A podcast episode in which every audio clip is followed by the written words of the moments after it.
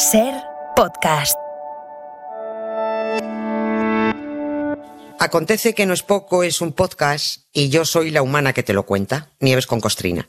Tenemos un género muy variado. Nacimientos, extravagancias, muertes, batallas, revoluciones, asesinatos, injusticias, farsas religiosas, reyes más tuerzos, bodas. Aquí te dejo el que toca hoy. A ver, Nieves, tercer resumen de la temporada, venga. Sí, sí, tercer resumen de la temporada y dedicado hoy a las ocasiones en las que nos hemos ocupado de Borbonia, pero sin remontarnos muy a, sí, sin nuestro cariño a la revista Mongolia que es suyo la cosa, ¿no? Pero bueno, sin remontarnos no nos vamos a ir muy atrás, solo hasta el momento en que empezó la, la fiesta del negocio, ¿eh? Así que así, empezamos sin anestesia. Dimite, dimite, ¿de qué? Dimite, ¿de qué? Dimite tú. Bueno, esta frase la, ha renovado, que está muy bien, la ha renovado recientemente eh, el emérito. Sí, lo de explicaciones de qué, ¿no? Explicaciones, claro, explícalo tú, explicaciones de qué. Eh, no hay forma, no hay forma de que dimitan ni de que den explicaciones. Por eso no queda más remedio que echarlos, ¿no?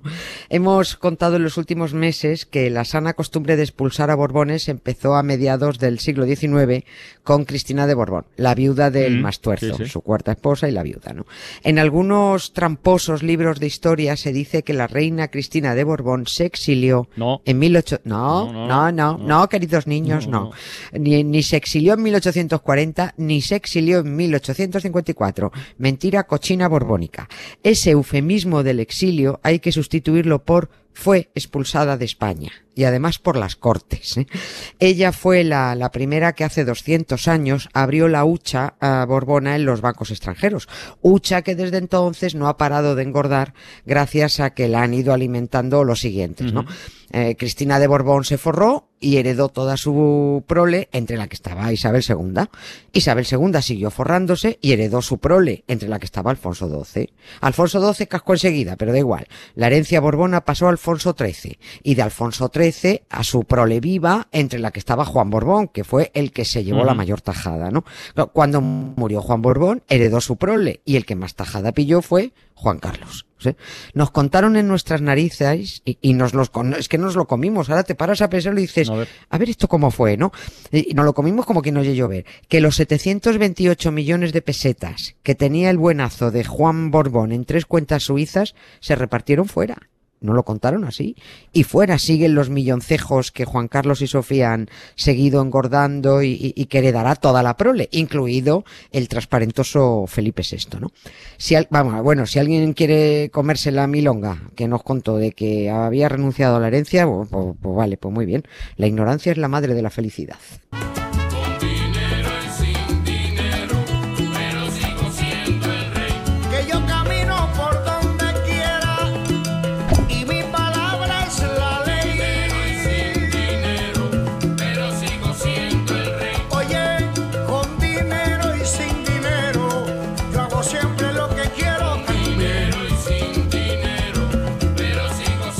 No conocía esta versión. Está bien, es chula, ¿eh?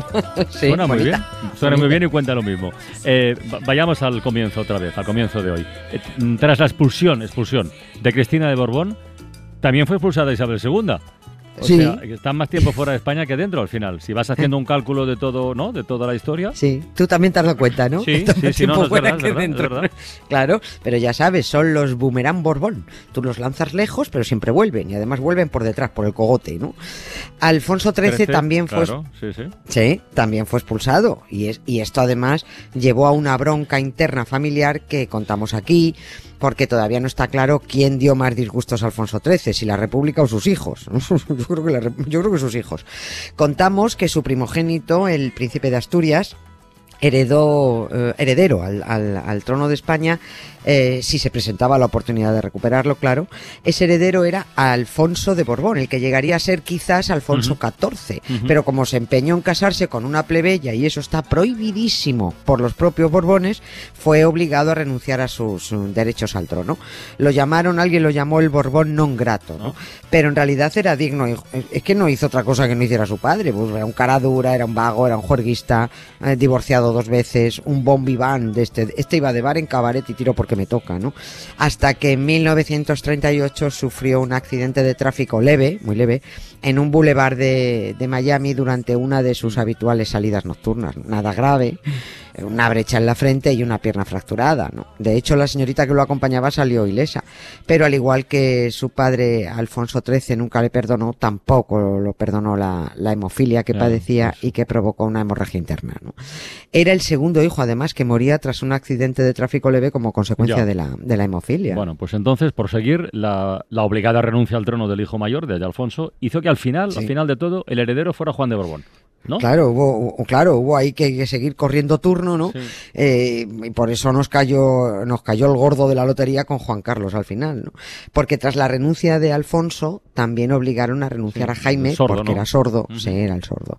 Y, y por eso le cae el Principado de Asturias a Juan Borbón, que se quedó con las ganas de pillar trono porque su propio hijo, el esto no se lo perdonó nunca, y su amigote Franco, pues es que lo adelantaron por la derecha, le hicieron ahí la pinza. Así que, bueno, pues el dictador Franco empezó a meter por los ojos a los españoles eh, esa familia ideal, católica y moralmente intachable, que eran los príncipes Juan Carlos y Sofía y sus tres churumbeles, eran tan rubitos ellos, ¿no? Felipe, ahora rey de la transparencia, Elena y Cristina. Si Franco levantara ahora mismo la cabeza, le daba algo. Si viera el quilombo que tienen montado ahora, ¿no? Aguantazos entre ellos, divorcios, amantes, hijos bastardos, delitos. O sea, entre todos se han cepillado los diez mandamientos. No han dejado ni uno en pie, ¿no? Sí, sí.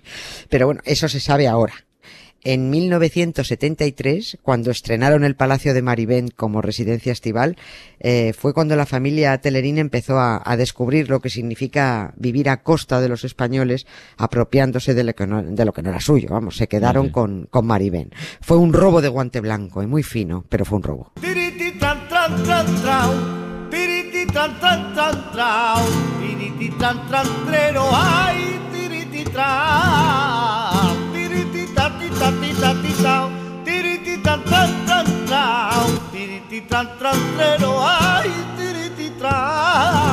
Esta historia es de las que recuerdo con, más nitidez esta temporada, porque además eh, no han sido pocas las personas que en un momento u otro me han comentado también su sorpresa. Porque esto de que Maribén empezó siendo una propiedad privada, que lo era, donada para ser pública, pero acabada siendo privada en otras manos, yo creo que esto mucha gente no lo sabía, sinceramente. No, no, no, lo, sabía porque no nos lo contaban. Si, si nos hubieran contado la verdad de todo esto, eh, estos señores no estaban donde están, ni mucho menos, ¿no? Se han cumplido 100 años, desde que en 1922, se cumple este mismo año, fue cuando en, ese año 1922, cuando el pintor, eh, el señor Juan Saridakis y su mujer se compraron 33.000 metros cuadrados de terreno y encargaron una gran casa con bonitos jardines a la que llamaron Maribén. Pero todo el mundo la, conocía como Can Saridakis, Casa Saridakis, ¿no? Que era, era, este señor era un mecenas, un gran coleccionista de arte. Este hombre ordenó en su testamento que Maribén se donara a la Diputación Provincial de Baleares, lo que hoy es la comunidad autónoma, ¿no? Para la instalación, estoy abriendo comillas, instalación de un museo de arte provincial y servicios culturales y de enseñanza y adiestramiento artístico complementario las palabras clave son servicios culturales, museo, enseñanza, adiestramiento artístico. Que podía ser conservatorio o alguna cosa de estas, ¿verdad? Claro, o sea, algo, algo público para los Baleares, ¿no? Pero aquello se lo quedaron los Borbones para su disfrute exclusivo, ¿no? Para que el rey Juan Carlos retozara además de vez en cuando con su amante allí, que esa era también su, su función, escaparse de cuando le apetecía, ¿no?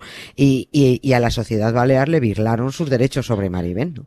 Dentro, dentro de Maribén había 1.300 obras de arte, una biblioteca de 2.000 volúmenes, un centenar de muebles de distintos estilos, bueno, muchísimas cosas. Y digo, bueno, y digo había y no hay porque la prueba de que todo ha sido un robo descarado es que los herederos de Saridakis ya han conseguido que les sea devuelto todo eso, todo lo que había en el interior porque llevan litigando desde los años 80 para que los Borbones y la comunidad de Baleares devuelvan lo que no es suyo, porque no se han respetado los deseos testamentarios de Saridakis, ¿no? Pero bueno, poquito a poco. Ya han tenido que abrir los jardines también al público y esperemos que dejen de aprovecharse de lo que no es suyo no tardando, no tardando mucho. Desde aquel bonito espectáculo a la salida de misa en 2018 se juntan muy poco, bueno, no se juntan nada. Quizás el año que viene, 2023, cuando se cumplan 50 años desde que los Borbones disfrutan de lo que no es suyo, pues puede que sea un buen momento para devolver Maribén a sus legítimos propietarios, pues a los ciudadanos. ¿eh? Pues deberían, a los ciudadanos baleares Ese era el objetivo. Estas son las cosas que han intentado que, que se conocieran poco pero bueno, todo se acaba sabiendo, ¿no? Y ya, ya no nos cabe un chanchullo más en el cuerpo de la cantidad de ellos que hemos ido descubriendo. Bueno, pero sí podemos recordar uno de los que contaste esta temporada, que es verdad que estaba publicado, pero tampoco me imagino que fuera de dominio del gran público, y es esa carta que Juan Carlos escribió al Shah de Persia, pidiéndole 10 millones de dólares para Adolfo Suárez, para una campaña electoral. Sí, es que es, eh, aquello fue, bueno, esto fue, fue, increíble. Además, pidiendo 10 millones con todo su papo, el tío, como si no tuviera dinero, anda que no tenía. El, el contexto en el que Juan Carlos escribe esa carta, además al, al sanguinario dictador del Shah de Persia, que este tío era un sanguinario, es uno de los tipos, uno de los dictadores más, más, más crueles que, que se recuerdan, ¿no? Bueno, pues eso lo hizo, eh, la carta es, eh, está fechada en junio de 1977 acababan de celebrarse las primeras elecciones generales. Las que ganó Suárez. Ganó Suárez, ganó UCD que era la apuesta del rey, pero nunca imaginó que el PSOE, nunca imaginó el rey que el PSOE sacara 120 escaños. Juan Carlos se acojonó porque pensó, ups, estos, estos rojos comunistas encabezados por ese peligroso Felipe, eh, Felipe González, animalico. Si está hasta en contra de la memoria democrática el hombre, ¿no? Bueno, pues eh, él piensa que el, que el PSOE que le puede quitar el trono que tan, que, que, que, tanto me, me, me, ha costado conseguir, ¿no? Eh, ya ves tú que los socialistas le iban a quitar el trono han resultado ser sus máximos protectores.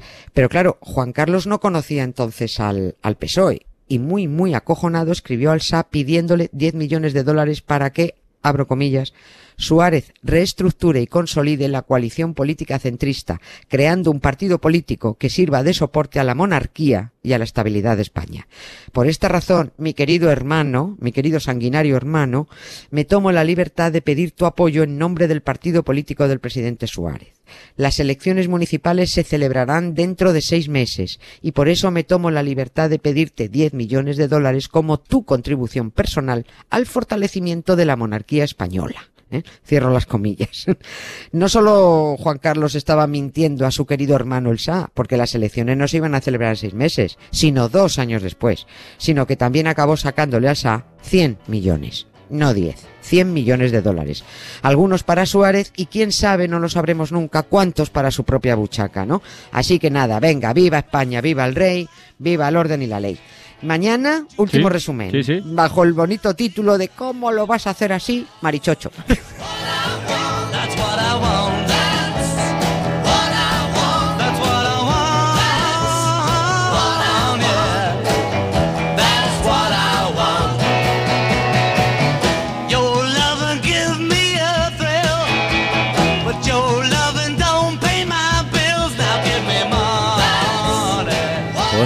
última semana de temporada siendo como la recta de tribunas, ¿eh? A todo trapo. A todo trapo. Venga, Nieves, mañana más. Un beso. Un beso. Suscríbete Acontece que no es poco. Todos los episodios y contenidos adicionales en la app de Cadena Ser y en nuestros canales de Apple Podcast, Spotify, iBox, Google Podcast y YouTube. Escúchanos en directo en la Ser de lunes a jueves a las 7 de la tarde.